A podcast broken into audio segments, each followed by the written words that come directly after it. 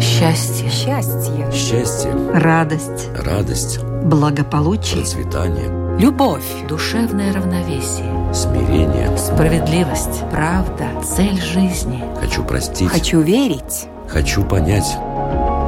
Беседы о главном. На Латвийском радио 4.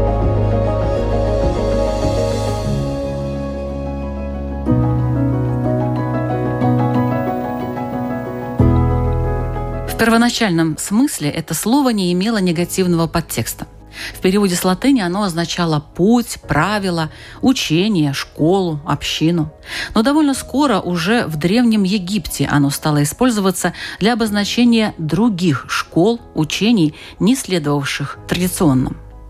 Такому определению, например, подверглись и тогда еще малочисленные христиане, жившие на территории этого могущественного государства Древний Рим.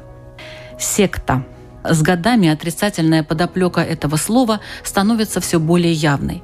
И сейчас в наше время назвать человека сектантом значит оскорбить его. И тем не менее, самые разные, самого разномастного толка и направлений подобные сообщества существуют, процветают и множатся. Почему же так происходит? Что привлекает людей в этой организации?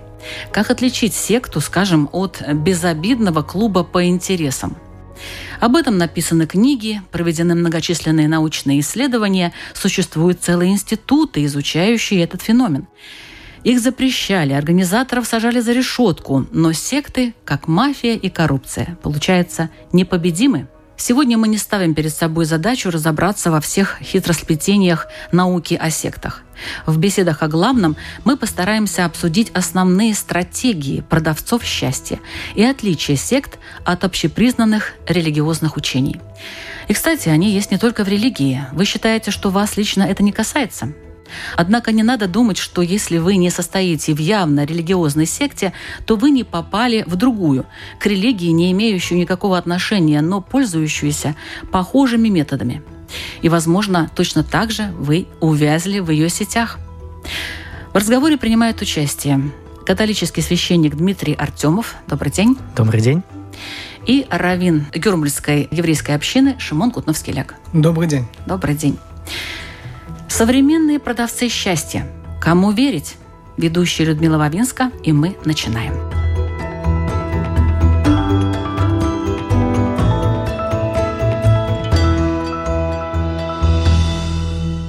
Все религиозные направления в свое время назывались сектами.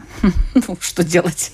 Когда-то они были малочисленные, отличались от других, и поэтому их можно было назвать так. Чем же секта вообще отличается от истинного религиозного учения? уважаемый Дмитрий? Во-первых, если мы будем говорить о сектах именно в этом понимании широком и историческом, то я бы хотел заметить очень важную вещь, что на самом деле, когда мы говорим о разных направлениях учения, было бы, наверное, немного невежливо, по крайней мере, с нашей стороны, говорить о наших предках, что это были секты. Мой богословский опыт показывает очень интересную вещь, даже сегодня, что если какое-то учение живо, если там есть люди, которые порой искренне, порой нет, но как-то ищут правду, ищут Бога, то волей-неволей какие-то священные тексты, какие-то обряды, какие-то религиозные традиции, они подвергаются интерпретации и реинтерпретации. И естественно, что там, где много людей, где разные группы, то и эти интерпретации могут быть разными. Поэтому вопрос о истинности, какое же учение истинное или нет, я думаю, что он не лежит в плоскости рациональных аргументов. Потому что если мы возьмем, допустим, разные интерпретации христианского учения, я могу говорить только о, конечно, своем подворье, то если возьмем, к примеру, споры между католичеством и православием, и у той, и у другой группы есть достаточно веские аргументы, чтобы, например, дискутировать на тему примата римского понтифика – и те, и другие аргументы кажутся рациональными. Поэтому здесь, наверное, следует искать ответ на вопрос какой-то другой плоскости. Но это не спор между сектами все-таки. И да, и нет, потому что, например, когда произошел знаменитый раскол 1054 года, то восточные церкви провозгласили, что римский патриархат откололся, значит, он секта, ну и vice-versa. То есть римский патриархат, понтифик провозгласил, что это восточные церкви откололись, и по отношению к католикам они стали сектой. То есть в широком понимании, да, можно было бы этот термин использовать. Но я бы использовал, наверное, разные религиозные учения или течения. Когда в свое время очень часто приходили к дверям жителей страны нашей некие люди и говорили, давайте поговорим о Боге там, и так далее, я понимала, что это, конечно, не та религия, которой, может быть, стоит следовать. Но я всегда им говорила так, вы знаете, я уже состою, но в другой секте. И они сразу почему-то отворачивались и шли дальше. То есть вот, вот это выражение их как-то от меня отводило. Да, потому что в этом случае мы уже говорим о понятии секты в таком уже нашем современном обывательском понимании. Вот давайте эту тему обсудим. Я знаю, например, что уважаемый Шимон не однажды заявлял в нашей программе, что иудаизм – это не религия, а способ выживания. Я не так не сказал. Я да сказал, что иудаизм не религия. А выживание не совсем так. Когда мы говорим о иудаизме, мы говорим о национальной принадлежности, которая в ней есть тоже религиозные обряды, религиозный контент, который до несколько сотни лет назад не была та дихотомия, которую мы видим сегодня, религиозный, нерелигиозный, а Богу присутствует в моей жизни или нет. Такого не было. Это была часть жизни. И когда мы говорим вообще о секте, на иврите это слово звучит как «кат». И мудрецы писали, что во время, когда еще храм, второй храм стали в Иерусалиме, были примерно 24 секты. Из них секты, как мы понимаем сегодня, были, может быть, одна или две или три. Такие, как, например, Исеим, которые называли себя «мы сыновья света», а остальные, значит, сыновья тьмы. Тьмы, да. Это секта в том понимании, как мы понимаем его сегодня. Но разделение или ответвление внутри определенных традиций и так далее тогда можно было назвать то, что сегодня мы используем слово секта, но смысл он иной, он другой. Из этой точки зрения, то есть пока, например, христианство стало отдельной религией, это была одна из этих секций, или группы, или в ответвление внутри из этих 24. Потом это уже стала отдельная религия. Вначале это были те же иудеи, которые занимались и жили, как и остальные иудеи в традициях, может быть, чуть-чуть иначе, и в итоге и вышло что-то другое. И были секты, которые исчезли, как те же Исей, которые жили в пустыне и жили, скорее всего, в таком абсолютном социальном или коммунистический образ жизни. Из этого, если уже коммунизм, коммунизм тоже можно назвать секцией или сектой, потому что да, ну как будто не религиозно, но де-факто это да, определенная религия. Тебе говорят, как думать, как жить, и так далее. То есть то, что вы сказали, вот это основные что есть... моменты, да, что отличает секту от всего остального. Я уже сейчас даже боюсь сказать, чего еще, потому что, оказывается, тут э, везде секта побывала. Я думаю, что тут действительно так, потому что мы должны как-то выразить, как-то назвать этот основной критерий, что является сектой, а что нет. В католическом именно понимании э, сект в первую очередь нужно обозначить такую вещь, что на сегодняшний день католичество скорее тяготеет к такому понятию, как экуменизм. То есть мы ищем скорее точки соприкосновения с разными течениями христианства, одновременно понимая, что мы не можем объединиться все на данном этапе истории. Как оно будет через 200 лет, мы а, не кстати, знаем. почему вы не можете объединиться все христиане? Ну, как раз-таки потому, что есть разные способы интерпретации учения. А пойти культ. навстречу друг другу, какой-то компромисс. Может быть, вот э, раввины вам помогут в этом? Здесь есть такой момент, что существует три концепции. Католическая, церковно-восточная и такая протестантская. Ни одна из них не сработает. Католическая звучит так. «Приходите к нам и будьте как мы». Не получится. Восточно-церковная, то есть восточные церкви, к которым принадлежит, например, православная церковь, давайте мы все останемся достаточно автономными, но типа будем вместе тоже не получится, потому что нужно как-то нивелировать разницы вероучения, ну хотя бы примат папы. Протестантские, давайте мы будем просто такой свободной конфедерацией. По сути, как оно есть сейчас. То есть, опять же, это не сработает. Очень многослойная проблема. Не получится так взять и объединить. Слишком много факторов нужно согласовать, слишком много общих знаменателей.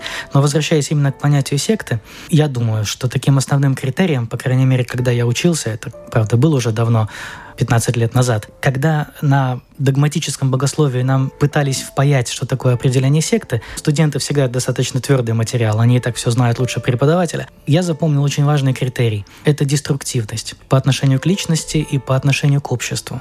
Потому что есть достаточно безобидные религиозные течения, которые не заставляют человека быть в нем, в котором человек может спокойно прийти, спокойно уйти они не влияют на общество каким-то негативным образом. Например, противопоставляя, абсолютно радикально противопоставляя свое учение общественному способу бытия, нравственному образу жизни и так далее. Поэтому основным критерием все-таки был бы этот элемент деструктивности. Человеку может казаться, что он возрастает, все такое, но на самом деле как личность он деградирует.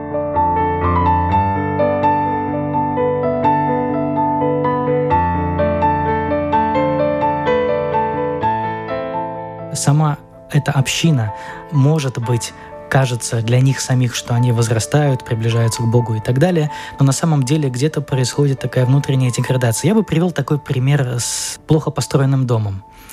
Если плохие строители построят дом и сдают его хозяину, то кажется сначала, что все нормально. Но проходит полгода, и начинается, например, осадка дома, начинаются трескаться стены, что-то там начинает отваливаться. Не прошло и полгода. То есть, казалось бы, изначально хорошо построенный дом оказалась изначально плохо построенной. То есть происходит деструкция. Если мы перенесем этот образ на понятие общины, которые мы хотели бы назвать сектами, то я думаю, что это очень хороший критерий, по которому можно определить в таком современном понимании, что является сектой, а что не является сектой. То есть критерий — это деструктивность. Потому что течения могут быть разные. Ну, не сразу понимаешь это, конечно. Человек, когда в туда попадает, он же видит просто дом, как вы говорите. Конечно. Да? То есть он не видит, что там внутри и что там будет. Но красные лампочки всегда есть. Например? конечно. Я думаю, что из точки зрения иудаизма очень легко осознать. Одно из них это, когда ты живешь как традициональный еврей, ты обязан определенному кодексу или правилу. Есть закон, называется Аллаха. Из этой точки зрения, так как Всевышний всегда над нами, и тем ты более великий раввин или лидер, ты даже должен быть более чувствителен к деталям, очень легко, то есть человек живет по этим правилам или нет. Если он начинает разрешать себе, неважно, как он это объяснит красиво, и люди пытаются объяснить разные духовные объяснения, каббала, не каббала, в конце дня ты делаешь то, что не идет по этому закону, ты обязан ему, если ты раввин, если ты лидер, ты обязан ему даже больше, чем у всех остальных. И здесь есть какая-то сетка, которая защищает. Это не значит, что нету секты, и, к сожалению, которая... Но есть то, что реально может нас защищать. Если мы готовы открыть глаза, если мы готовы не отключить критическое мышление, которое необходимо для жизни, есть эти красные линии. Кроме этого, второй момент – это красные линии или границы. Если нарушение моих границ, психологических, моральных, душевных и физических, то есть моего тела или нет. Потому что в любой секте одно из них точно будет переборщать. Даже если не, не сразу, но точно. Я, ой, мне приятно, я хочу дать всем угостить кофе. Мне сказать, послушай, кофе давай покупай на весь месяц вперед. Начинайте, да, и в итоге ты понимаешь, что если это уже такое начало, следующее уже будет отдай ключи от квартиры. Или, о, обычно не, не трогают, но обняться можно, это хорошо. То есть что-то здесь уже должно мне секундочку, что здесь на самом деле происходит и так далее. Из-за этого, если в иудаизме, еще раз, нам это может быть проще, потому что есть то, что мы называем Аллаха и закон, который всем ему обязаны, но второй момент, даже если я не живу на данный момент в своих традициях, я должен, в первую очередь, осознать свои границы. Я как человек, мое тело. Как мы научили своих детей говорить, мое тело, мое дело. То же самое – с деньгами, моральный, пытается со мной, как сказать, э, играться качелями. О, сегодня ты самый близкий ко мне, а завтра я с тобой не говорю. То есть вот эти манипуляции, если для меня мои границы, они четкие, они понятны, у меня есть защита. Я зашел, я сразу уйду. Но такие люди обычно и приходят, у которых размыты эти границы. Не всегда. Не всегда. Ну, не вс... Я видел свою жизнь. Много людей, которые образованные, успешные. И есть вот что-то в том, что, о, давайте спасем мир. Давайте сейчас узнаем что-то секретное, которое никто другой не знает давайте вот это повлиять по-настоящему. Вот ты как врач, ну, ты помогаешь два-три, а вот там, по идее, что-то научи что-то кого-то, ты спасешь душу человека и так далее. Вот это идет, потому что мы хотим быть хорошими людьми, хотим быть, может быть, кто-то даже думает о каком-то альтруизме и так далее, и это покупает. Но, еще раз, если у меня есть эта сетка безопасности, которую я называю Аллаха, или я понимаю четко свои границы, как человек, как душа и так далее, тогда даже если я зашел, я смогу себя защищать, уйти вовремя и, возможно, защищать тоже других, у кого это не настолько четко и понятно. Ну вот, допустим, хасиды. Это что? Хасидут вообще? изначально это не секта, но там есть опасность к этому. Из-за этого были то, что мы называем литваки в иудаизме, которые были против. Они не были против хасидут, как их учение, потому что и хасиды жили орто- то, что можно назвать ортодоксальной еврейской жизнью. Ну да, они очень соблюдали все. И почему были против? Потому что есть какой-то аспект, который может выйти и выражаться в итоге как секта. То есть есть, может быть, больше опасность, чем у нехасидов, но они изначально не... А что это за не секта. Например, в хасидут очень важно лидер. То есть и слово лидера могущее в разы. То есть то, что Рэбе сказал, это то, что Рэбе сказал. От этого боялись, потому что очень много раз хасидут более простые люди заходили, потому что тебе говорят на уровень души, на уровень сердца, на уровень, на уровень радости. Из этого даже если ты небольшой знаток, ты можешь быть частью. А когда ты не знаешь достаточно, ты не можешь себя защищать. И от этого в основном боялись. Из этого есть много-много хасидует. И когда ты видишь какие-то определенные проблемы в них, социальные и так далее, ты понимаешь, о, вот об этом говорилось. Но в общем и в целом я не могу сказать, хасидут это секта. Потому что многие есть места, где все адекватно. И главный рыба говорит, дети идут в школу. Но у И них женщины свои школы. Не только. И образование, и будут врачами, и будут э, служить в армию, если Свои врачи. И так далее. Нет, для всех. Из-за этого есть очень тонкая грань. Есть есть там опасность. И там уже вопрос индивидуальный, семейный, и та или иная хасидут, и как они себя ведут. Ну да, женятся только на своих. Не всегда на самом деле. На самом деле очень много раз между хасидует могут жениться и с литваками и так далее. Один из моих раввины, мама из хасидская семья, а папа из литовская семья. И как? Замечательно. Иногда в одной трапезе могут быть два разных блюда по традициям, а так все хорошо. Величайший раввин, который вышел из Латвии, раввин Кук, Авраам Ицхака Коэн Кук, который потом стал главным раввином Израиля, тоже отец хасид, а мама нет. Человек сделал невероятные подвиги для еврейства, в том числе в Израиле. И я считаю, что мои учителя – это его ученики в прямом смысле. Из-за этого наоборот, есть в этом что-то очень красивое, что да, можно объединиться. Абсолютно. Иногда в определенных хасидот это может быть сложнее, но это абсолютно происходит.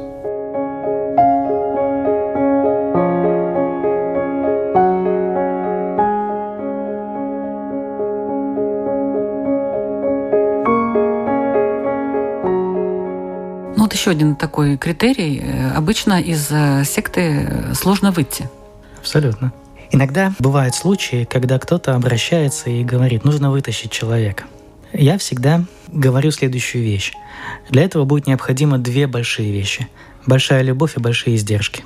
Издержки? Конечно. Недостаточно просто сказать, ты туда больше не ходишь и прицепить наручниками к батарее. Ну, не получится, никто не станет своего родственника так мучить. Во-первых, если мы говорим о большой любви, выход из такого рода сект, как в принципе из любого рода зависимостей, он требует огромного, скажем так, долгого усилия. То есть вы считаете, что это зависимость? Я сравниваю только. Я Мгм. сейчас не хочу делать такое э, Становится сравнение. психологическая зависимость эмоциональная в том числе у многих. Да, это да. Я- Это, наверное, один из критериев, Есть чтобы в том в числе, секте, да, содержание да. секты. Да, то есть из этого с тобой работает. Я то, что я видел, не видел все секты. Но, кстати, из этой точки зрения очень рекомендую. Есть очень много сегодня документальных фильмов о разных сектах. Начиная с того, что Ошо делал в Америке, и разные вещи, которые произошли и в Штатах, и в России, и здесь в Европе. Да, рекомендую открыть и посмотреть. Это не значит, что люди, которые в каждой эти, эти секты, они плохие. Но человек в опасности, как можно помочь? И действительно, наш друг здесь сказал очень мудрые слова. Это будет долго, и надо много любовь. И я предполагаю, что психологическая помощь будет очень даже нужна. Да, действительно. Потому что если кому-то нужно помочь вот один раз, увидел котика на улице, тебе стало жалко, отнес в приют, это помощь такая разовая. Но мы отлично видим, что когда необходима очень долгая помощь, очень многие люди просто опускают руки. Именно когда ты любишь, тогда ты уже руки не опустишь, хотя уже будет хотеться бросить все. Поэтому первый момент, да, это большая любовь, а второй это большие издержки. Эмоциональные, психологические, финансовые. Если необходима психологическая помощь, например, помощь психолога, то сколько сейчас стоит один прием, если индивидуальный? Плюс это интеллектуальные издержки, то есть нужно еще этому человеку показать, что дом, в который он вошел, если использовать то сравнение, смотри, там крошится, тут рушится. То есть это тоже требует усилий шаг за шагом. Увидеть, где-то дверь открылась, чтобы вставить ногу и, наконец, ему что-то объяснить. Поэтому это очень трудные и долгие процессы. Плюс еще иногда они отдают свои квартиры, свою недвижимость, то есть остаются голыми и боссами. Конечно. И как этого человека потом, ему же надо где-то жить? Тут нет такой панацеи, что вот скажи ему это, это, сделай это, это, или поедь к этому этому специалисту, и будет тебе счастье. Так оно не работает. Каждый случай... Почему? В секте очень хорошо работает. В секте очень, в секте очень хорошо работает. что секта будет нам обещать, вот все будет хорошо. И нельзя забыть изоляция от сообщества, то, что секция обычно Конечно. делает, отключай тебя от родственников, от родителей. Если они тебя не понимают, если они не думают, как ты, значит, они плохие, значит, у них проблемы, значит, они грязные. Да-да-да, они отличают от И, всех да. друзей, родственников. Из-за этого, Конечно. действительно, то, что сказал, что из-за этого так надо любовь, и даже, возможно, подыграться. Я буду рядом с тобой. Я не против, может, я не знаю, но я тоже не против этой секты, только чисто, чтобы не отключиться от человека. Но простых решений нету таких вопросов. Я могу признаться, что я никого еще вытащить не смог. Ну, как бы ко мне так и не обращались, чтобы я взялся за кого-то. Было только на уровне разговоров. Но да, действительно, могу предположить, что это тяжко. Но надо.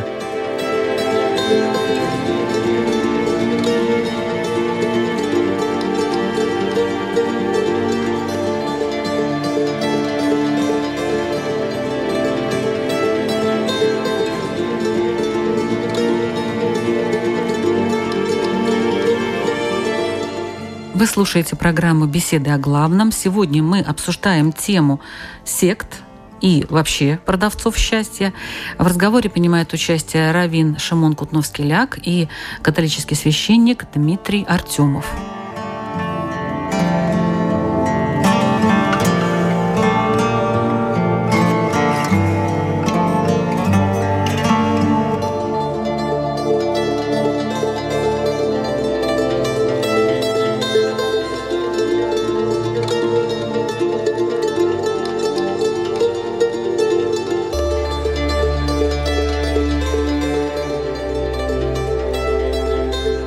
Давайте вообще поговорим о продавцах счастья. Ведь их очень много сейчас, особенно с развитием интернета. Открываете вот Google, там вообще любую совершенно поисковую систему, как заработать деньги за один день там миллион, как улететь на Бали и жить там счастливо.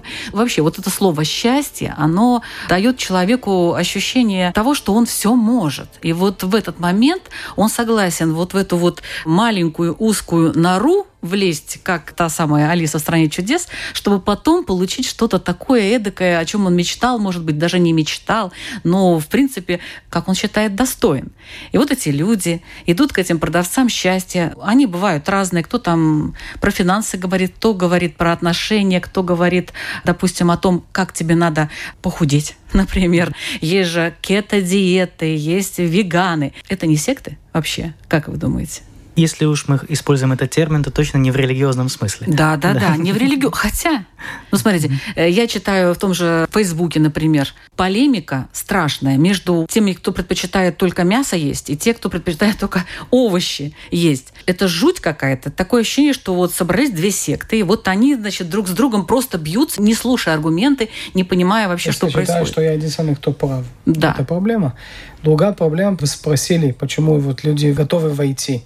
Я думаю, что тенденция искать, чтобы кто-то другой взял ответственность, Дал золотой ключик. это не просто золотой дверце. ключик. Есть кто-то другой, который мне скажет, что делать и Да, как делать. да. То есть берет ответственность на меня. Как в секте в итоге человек готов дать квартиру и жить в коммуналке или что-нибудь такого, или что-нибудь еще, и дать свое тело. Кто-то мудрый, мощный, который все умеет, все знает, и подключен ко Всевышней напрямую. Он мне скажет, как делать. И у меня все будет окей. Я, Я буду, буду защищен. счастлив. Я буду счастлив. То есть это вот эта тенденция, что я не хочу взять ответственность над своей жизнью. Я жду вот эту безобидную и космическую какую-то пилюлю, которую я возьму и встану красавцем. Не работает.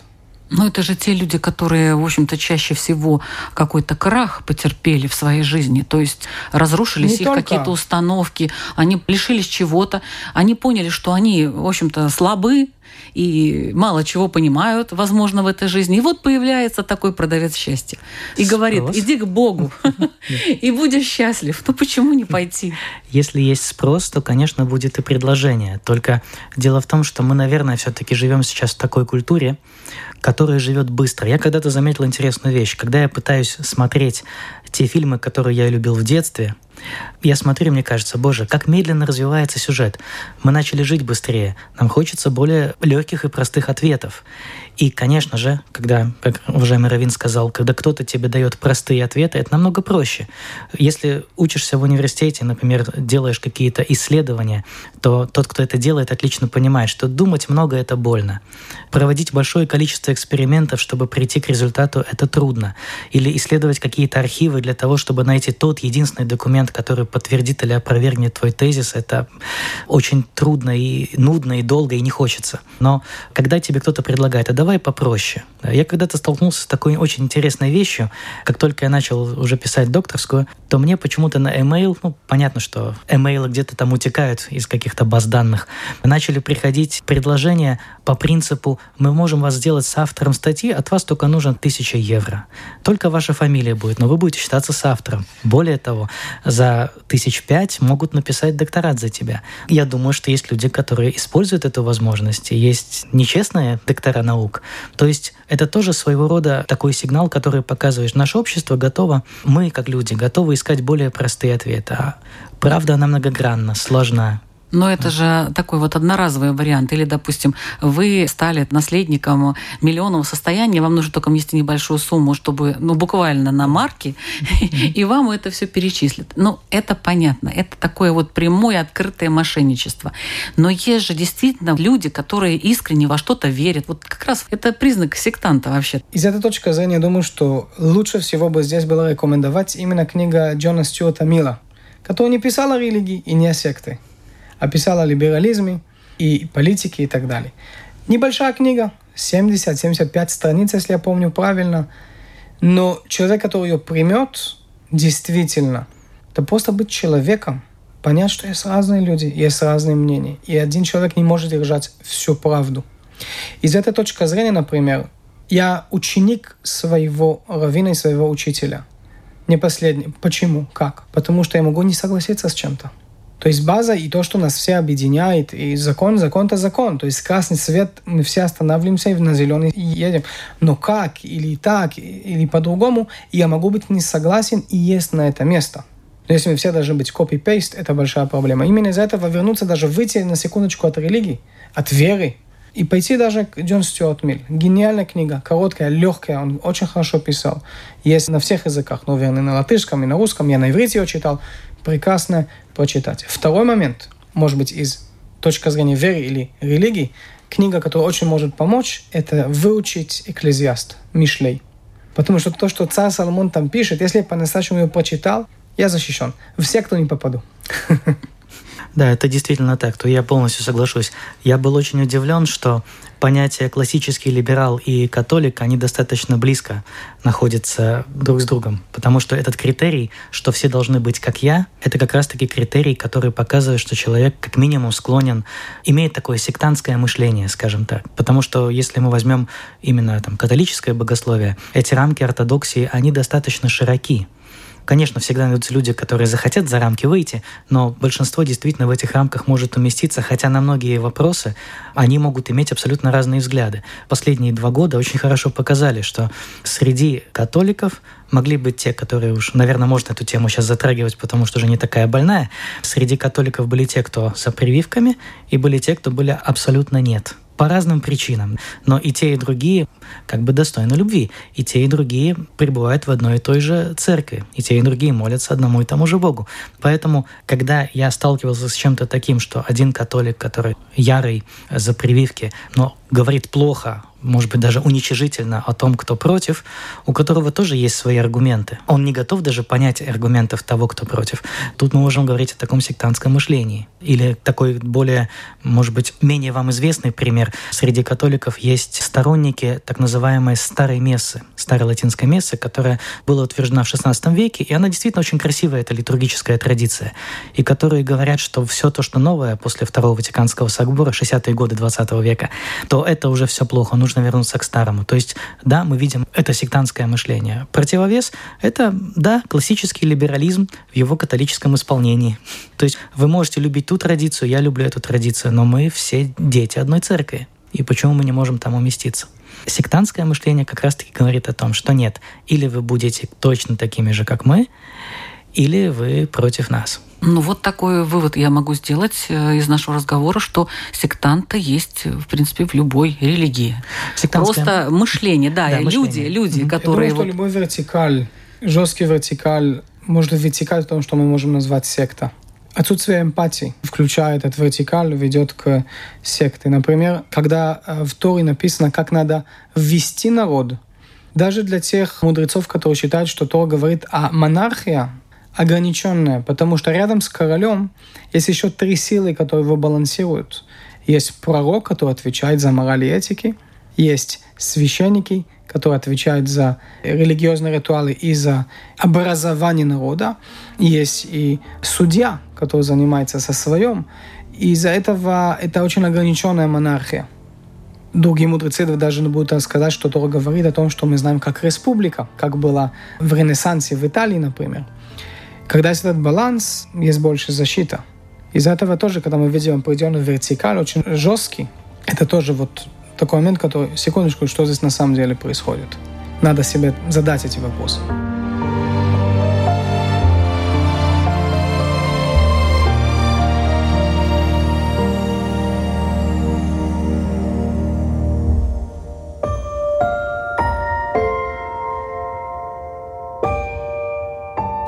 Вообще становится лидером подобных организаций? Что это вообще за люди такие?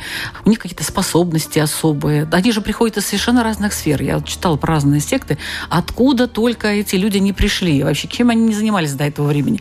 И вдруг, значит, все там на голове нимб и куча последователей. Я могу поделиться от своего опыта то, что я видел, потому что, к сожалению, встречал таких людей, и даже была борьба, потому что раскрылся в определенном месте, что человек реально пошел налево, использовал физически женщины.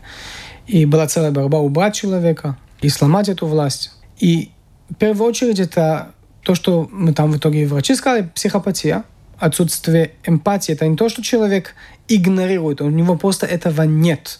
И к такому человеку, если он получит определенную власть, совместно просто создает то, что можно назвать и монстр. И это развивается и становится хуже и хуже. Я не думаю, что ни один человек подумал изначально, я создаю секту, и спустя 10 лет уже у меня будут 20, 30, 50, 100 жен и 100 миллионов долларов в банке. Просто это двигается, и это пойдем то есть он об этом не думает болезнь. с самого начала, Я не думаю, да? что изначально что-то, которое mm-hmm. ты планируешь долгосрочно, может, в какой-то момент уже есть планы, но есть определенные люди, которые больны, не дай бог, становятся педофилами или что-нибудь такого плохого, другие могут взять это то, что мы в итоге будем видеть как определенная секта. И есть человек, у него есть определенные дисбалансы в мозгу и так далее, то, что, слава богу, сегодня намного раскрыло, и можно им помочь, и они лечатся, их проверяют, и они абсолютно могут быть часть социум и под контролем могут быть полезны. Есть люди, которые этого не делают и становятся опасны. Есть вещи, которые не лечатся, или сегодня мы не знаем, что они лечатся, как психопатия и отсутствие этой эмпатии, которой они, если они встречают определенную власть, и, может быть, именно из-за этого они находятся много раз в религиозной системе, потому что ты начинаешь как ученик, в какой-то момент ты растешь, становишься учителем, о, есть определенная власть, и вот определенная власть, которая мне была дана, включается с этой болезнью, с этой психологические проблемы и в итоге выражать то, что в итоге выйдет в секту, это также может быть. Но и плюс еще, конечно, любого короля играет свита. То есть, э, если не будет этих почитателей, которые будут говорить, хлопать ладоши, говорить, какой ты замечательный, ты божественный, ты там чудесный и так далее. Из-за этого обычно такие люди, они уже есть, что-то они добились, и что-то сделали, или какой-то минимум, или есть какая-то платформа, которая в ней они играют какую-то роль, и оттуда уже это вырастает в разы больше. Есть разные, например, в ответвления, это меньше у себя, но у них были фильмы и так далее, которые, может быть, начали как нормальная, хорошая церковь, которая работает со своими людьми, которые идут, и в итоге они создали что-то совсем иное, который, скорее всего, даже не трогает ни Ветхий Завет, ни Новый Завет для христиан. Из-за этого... Может ну, ну, это вообще... началось на базе чего-то, который... Да-да, и может привести вообще-то к смерти людей. В том числе. Э, Причем коллективной. Да. В иудаизме есть понимание, что смерть это не только когда человек перестал дышать и душа вышла из тела. Даже если я сделал кому-то неприятно, я кого-то как-то назвал, и лицо стало красное у человека из-за из-за шейм, я уже считаюсь убийцей на каком-то степени. И... Из-за стыда. Да. И обычно в любой секте ты найдешь такое или иное выражение абьюза. Оно там будет, как мы сказали в начале. Слова, эмоциональные качели, деньги, тело, влияние и так далее. Я абсолютно подпишусь под тем, что Равин говорит, потому что я тоже замечаю такую вещь, что власть — это порой такой рупор, в котором наши комплексы, проблемы, наши патологии звучат намного громче. Я бы только добавил еще такую вещь, что порой для того, чтобы... Потому что не каждый патологический человек становится лидером секты, хотя может быть достаточно харизматичной личностью. Бывают еще моменты, что нужно оказаться в нужное время в нужном месте, потому что как раз почувствовать, от чего сейчас требует это общество, в котором я кручусь. Может быть, сейчас вот этот момент. Да, бывают личности патологические, но при этом очень интеллигентные, которые эти моменты подмечают, даже на таком интуитивном уровне. Ну и какой-то ресурс узнаваемости, ресурс человека, который уже чего-то достиг и уже имеет какой-то круг почитателей, который может расширять. И действительно, иногда можно предположить, что желая добра, как бы повести людей за собой, может что-то где-то сломаться, переклинить. Сам человек этого не заметит. Я имею в виду именно ведущего этой группы. Потому что на примере католической церкви можем видеть очень ясно, что у нас обладание какой-то властью, оно не строится на харизматичности личности. То есть ты харизматичен, и ты назначаешь себя, допустим, там, епископом. Мы назначаемся кем-то. То есть у нас власть институциализирована по сути, это институция. И даже совсем невзрачный человек вполне может занять достаточно высокий пост. Но бывает так, что, занимая этот пост, у него включается сектантское мышление. И здесь тогда уже страдают все. И те, кто поза сферы его влияния, и те, кто попадают под сферу его влияния. То есть тут нету людей, которые были бы в безопасности, к сожалению.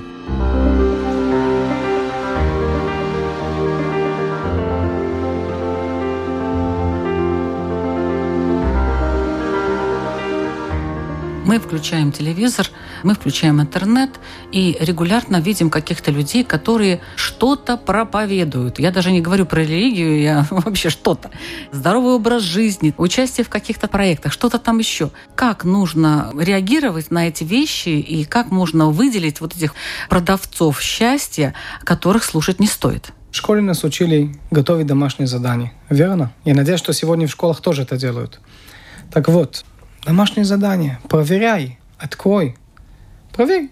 Есть сегодня целые сайты, которые единственное, как они зарабатывают деньги, за счет того, что они доказывают то, что является неправда. То есть есть даже те, которые для тебя сделают эту работу. Проверяй, открой глаза, открой книги. Тебе цитируют что-то. А действительно эта цитата, она верна или нет? Сколько раз кто-то пытается сказать, а вот написано так и иначе, давайте откроем книгу и показываем, что на самом деле не так. У меня была беседа с очень известным Тогда еще из России было легко сюда попадать. Очень известный журналист из России. И была беседа о Торе и так далее. И он говорит, да, я читал Тору на трех языках и так далее. Я говорю, хорошо, но все Кинг Джеймс. Сказал, замечательно, но не об этом речь идет. Если ты хочешь со мной зайти в дискуссию, давайте пойдем по пути, например, других очень известных людей, которые хотели что-то читать, взяли и читали на оригинале. И тогда мы сможем зайти в дискуссию. Но если ты говоришь, что ты прочитал ту же самую книгу или тот же самый перевод на разных языках, это не совсем работает. Задайте вопросы, где домашнее задание. Это по-другому никак. Я думаю, да. Тут я бы немножко только продолжил, потому что вы даете мне очень хорошую платформу. Я думаю, хорошим критерием будет следующее. Если тебе дают очень простое решение, то значит, скорее всего, там что-то не так. Ну, например, если мы возьмем тот же самый вложение в бирже, достаточно тебе просто вложить там свои 50 евро, и через две недели у тебя уже будет 100. Это слишком простое решение. То есть ты просто вкладываешь, оно работает само. Не работает само. Это нужно сидеть, кликать мышкой, следить за новостями и так далее. Неужели кто-то будет за тебя это делать? Понятное дело, что в этом случае, скорее всего, это желание как раз-таки заработать мои 50 евро со стороны кого-то, кто мне предлагает. То есть тот, кто предлагает простые решения, чаще всего эти решения не работают. Я думаю, что это на уровне религиозном, на уровне более широкого контекста, то есть продавцов счастья, если мы будем использовать этот термин. Это очень хороший критерий. Простые Принятие решения «До свидания». Знаменитая МММ Леня Голубков, хотя это было очень давно, но с детства очень хорошо помню эти рекламы. Очень хорошая. Одна из последних книг Акунина – это была «Планета воды». И как раз там есть такая вещь. Движения, которые меняют мир. Одна маленькая проблема. Глава этой секты, он любит э, детей. Раз в месяц надо привести ему жертвоприношение, можно сказать так. Но мы готовы это закрыть, потому что человек меняет мир. Это есть все, что надо знать о секте. И не просто так. В трактат Авод, в э, Мишна, в Талмуде, мудрецы нам сказали следующее. Ло алеха мелаха лигмор. Не на наших плечах исправить мир. это я холи Но то, что да в твоих силах, в твоих руках, тебе нельзя, тебе запрещено опускать руки и не делать ту работу, которая да в твоих руках. И вот этот реалити чек, он очень важный. Давай спасем мир. Секундочку. Джордан Питерс очень красиво пишет о том, что, во-первых, пусть комната дома будет, все будет на место, будет чисто, будет аккуратно, потом дом, потом посмотрим, что в подъезде, и потом уже посмотрим на мир. Но вначале давай приведем порядок у себя дома. Человек, который говорит, а не важно, что дома, все, мы идем вперед, мы идем менять мир это неадекватная цель, это неправильное движение. Ты хочешь спасти мир, замечательно, будь хорошим человеком. Как себя вести, если ты видишь, вот, допустим, на экране там какого-то очень приятного человека, который тебе э, буквально, значит, вот так вот кидает эти цифры, ну там все компьютеризировано, все красиво. И как только, допустим, в том же интернете спрашиваешь и в социальных сетях, а откуда у вас эта информация, все, молчок практически никогда нету ссылок. Или есть ссылки на каких-то таких же людей, которые точно так же вот кидая цифрами, там где-то там что-то обсуждают. Можно отписаться.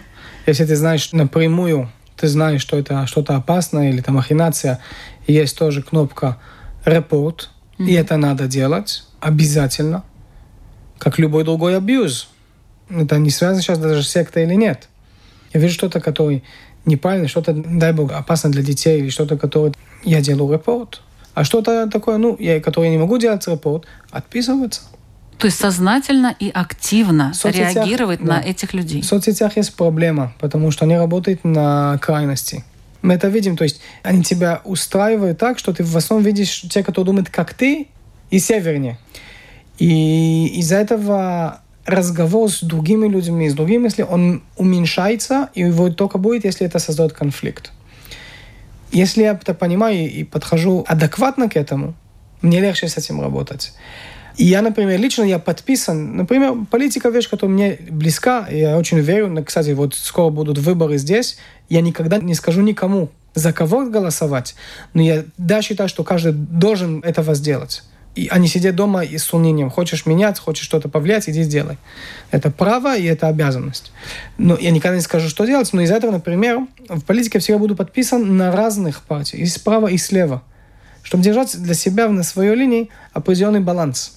Не ну, только, так, так же точно, как и, опять же, диеты, кето или веганы. У меня есть в друзьях и те, которые одну диету исповедуют, такая секта есть, и другую.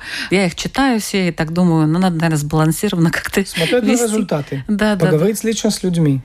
У них что замечательно. Них что с одной стороны, что с другой. Не, они ну там как здоровье, фотографии. что долгосрочно. Сколько фотографий неправильно. Ну, это да. Поэтому здесь следующий вопрос. Работаю ли я над своим мировоззрением? То есть это та фраза, которая здесь прозвучала, это домашнее задание. На чем я строю? Мое отношение к миру, мое отношение к религии, мое отношение к разного рода предлагаемому товару в широком понимании этого смысла. Потому что среди продавцов счастья наверняка есть вещи, которые стоят моего внимания и стоят моих денег. Поэтому именно работа над своим мировоззрением, работа над своим интеллектом. То есть, скажем так, если мы видим, что предлагают социологи, да, действительно мы ставим вопрос, какие социологи.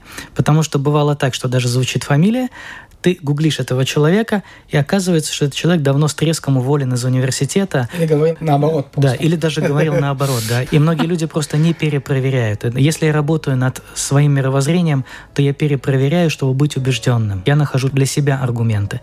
То есть это та домашняя работа, которую нужно делать, формируя собственное отношение, собственное мировоззрение.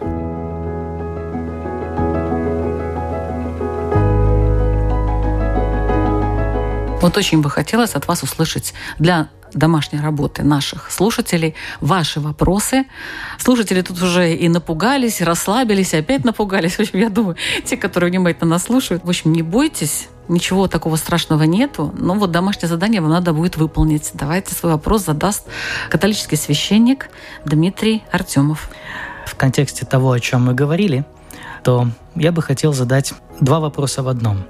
Первое – это думаю, что стоит нам всем, и хотел бы призвать слушателей, подумайте над тем, какие действительно мои слабые стороны в моем мировоззрении, через которые кто-то на меня может воздействовать, через рекламы, через политику, через разного рода влияние и так далее.